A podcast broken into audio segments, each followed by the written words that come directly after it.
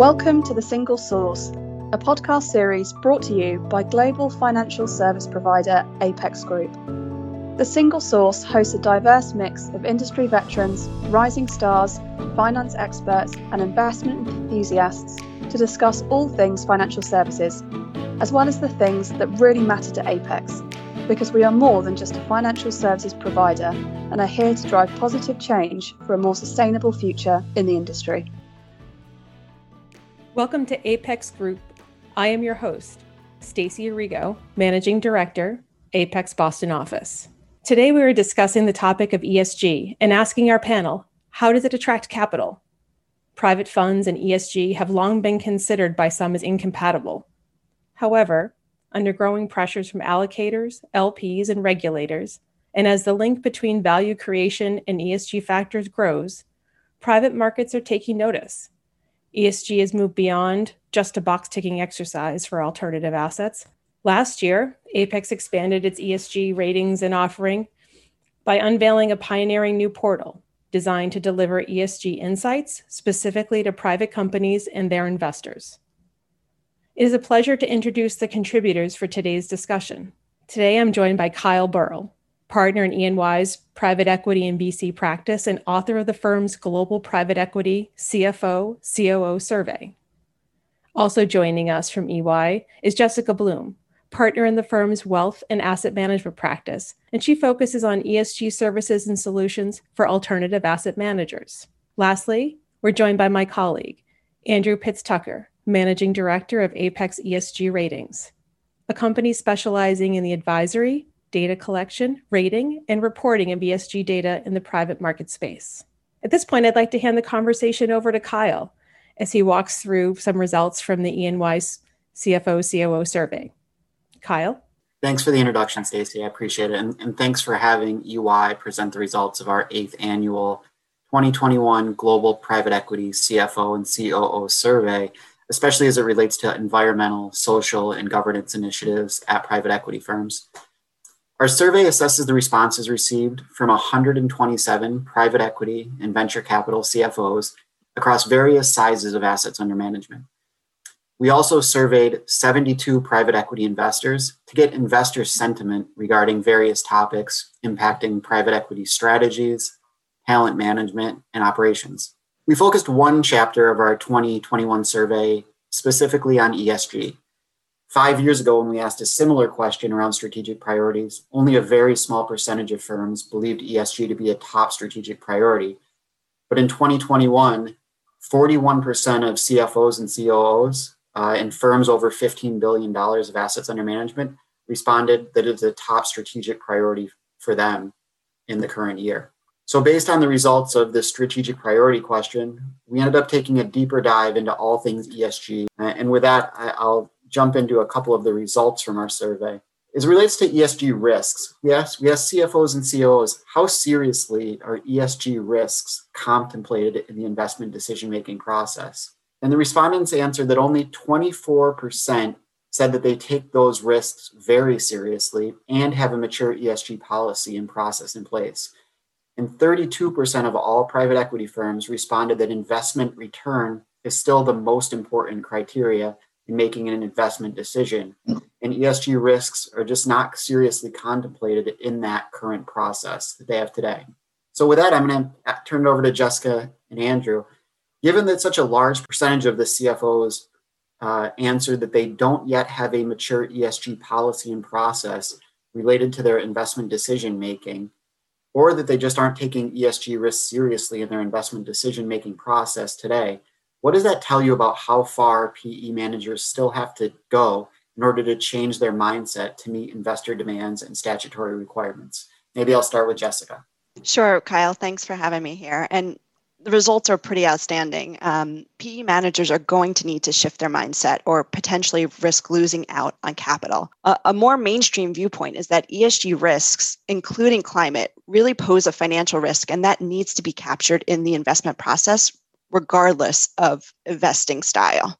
Yeah, just coming in here, um, I, I couldn't agree more that a shift in mindset is absolutely required. Now, with the onset of regulations such as SFDR, um, which came into effect in March this year, we're certainly seeing a significant pickup in interest in ESG. And, and I think for all the right reasons. It, it is generally more acknowledged now that ESG it, it isn't just a tick box exercise, but if done correctly, can really improve the value of a company. This dual uh, materiality, which which you mentioned just now, i.e., doing the right thing by ESG, but also adding value to your company, this is only going to drive further interest, I believe, in incorporating uh, ESG into the investment decision process uh, by investment managers.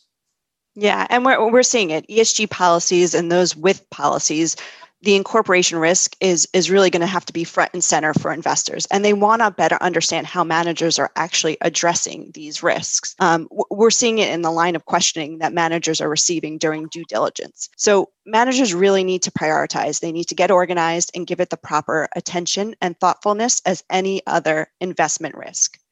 Even those managers who have maybe always incorporated elements of ESG risk into their processes are reconsidering and revisiting as this continues to be an evolution. And really, one of the key elements that managers are focused on is data collection. They have to have the best available information in order to evaluate those risks appropriately. Uh, absolutely. In my view, data is, is absolutely everything here. Uh, the importance of, of backing up uh, good policies, good programs, and procedures with real data points uh, it's going to be absolutely essential. Multiple global standards are determining what's deemed best in class at the moment. And investors will absolutely, no doubt, be required to collate this information to support their marketing materials uh, and investment mandates. Well, that, that might be a good segue to, to the next question about how are private equity managers engaging with their limited partners on ESG topics today. We, we asked uh, in our survey um, that question, and 84% of the largest managers uh, said they're discussing ESG policies and procedures at their limited partner and advisory committee meetings. And 47% of managers for firms under two and a half billion of AUM, they aren't discussing ESG with their limited partners at all today. So maybe I'll start with Jessica again. We, we know ESG is important to limited partners. We just talked about that but how important is it that managers are engaging directly with those limited partners and then communicating their ESG strategy to their limited partners? You know, ESG is so broad and and you know, people can get very easily caught up in it. But we really advise our clients to start this process by figuring out which topics within each bucket are most material or key remembering to make sure you're incorporating feedback from all of the stakeholders the LPs, the employees, your portfolio companies, once you've identified the most important topics and kind of narrowed down the scope, then you can focus on the consistency and the communication and really tracking progress towards those goals. You know, LPs want to understand how your organization is addressing those key topics. And they also recognize that it's a journey. So it's going to take some time. The communication is really key. Yeah, and I think just to add to that, P managers really now risk putting themselves at a marketing disadvantage if if they're not seen to be uh, endorsing ESG, and if they are endorsing it, absolutely proving it. Scrutiny is increasing uh, and may seem a further data provision burden to some. So it's absolutely essential that there are helping hands in this process who have determined what good data uh, looks like, what data is essential, and, and really can support managers around that uh, data collection and management process. Uh, in my view, to date, most LPs have been probably satisfied with their uh, invest if their investments can show that they're incorporating ESG good practice. Uh, but our sense is it's changing, and the, the, the investment manager is going to have to go a step further now and not just show that they are doing it, but actually back that up with specific KPIs uh, and data points, as mentioned just now. So, picking those key data points and being able to uh, showcase uh, what you are doing is going to be essential going forward. And it doesn't have to be in one of those very long, glossy looking um, social responsibility reports, right? There's other creative ways for smaller asset, uh, smaller private equity managers to, to showcase what they're doing, right? It could be a dedicated part of your website or just a more condensed report. But as long as it incorporates the key elements, then um, that communication should help with the limited partners. It doesn't have to be long winded. And I think this is one of the problems that uh, a lot of organizations have. They feel that more is better. In our view, I totally agree with what you're saying there. keeping it short, keeping it succinct and to the point is is so essential. Well, I'm going to ask a follow up question just related to all the things you talked about. You know, being short, succinct, what your story is. I often hear private equity managers saying that ESG, the topic, is so such a large, top, broad topic. It encompasses many areas within environmental, social, and governance issues.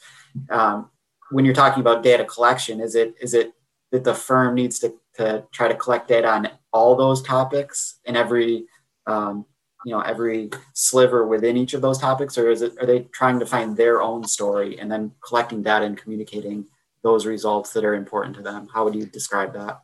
Yeah, Kyle. I mean, I, I would say certainly do not try to take on all of the topics. Um, that will be uh, driving uh, managers pretty crazy. Um, I think the the key there is to make sure they're really focusing and honing in on the topics that are most important to them and make sure you have good data to report on those key topics and, and that will really resonate well with the limited partners it's incredibly important for the investment managers to, to take advice on, on what data is best. Uh, because there are, as well as having your own specific KPIs, uh, which is uh, how you are going to define yourself, there are also now those broad requirements that most LPs are asking for. And not, it's not only LPs now. Let's remember that there is now regulation uh, in the European Union, and regulation is only going to uh, spread. It's it's not going to be long before the US, um, you know, the the SEC uh, have regulation in place uh, as well as the UK. So I think understanding what broad data points uh, are required is uh, is equally as important. We mentioned here last question on this topic. We mentioned here in communication, speaking at limited partner and advisory committee meetings. We talked about sustainability reports. What other types of communication are we seeing out there of how um, private equity firms are communicating to their limited partners or regulatory um, uh, bodies. I mean, I've seen some private equity managers, those that have maybe signed up for some of the organizations Andrew was referring to, like the PRI, have actually published to their LPs what scores they have received. Um, so that's just an example of some of the other communications I've seen besides the, the standard ones that you talked about. Yeah, exactly. And uh, under the uh, European legislation, the SFDR, um, there are regulatory technical standards again, which which really uh, drive the uh, disclosure uh, data uh, required in order to align yourself with whichever category um, you choose. So, it, but it is so varied. I, have seen LPs that seemingly are satisfied with a single sentence from from their from their underlying funds as a summary of, of what their companies are up to. Uh, others take a much more fulsome data driven approach, uh, which, in, in my view, is, is the only way to do it. Uh, once you've got that data, obviously you can make much more informed uh, decisions going forward. But maybe just we'll shift the discussion a little bit to who's investing, what type of investors are investing in ESG, and, and what firms are offering ESG. Uh, we asked the 72 private equity investors do they invest in ESG products today? And how do they expect that amount of ESG investing to change over the next three years?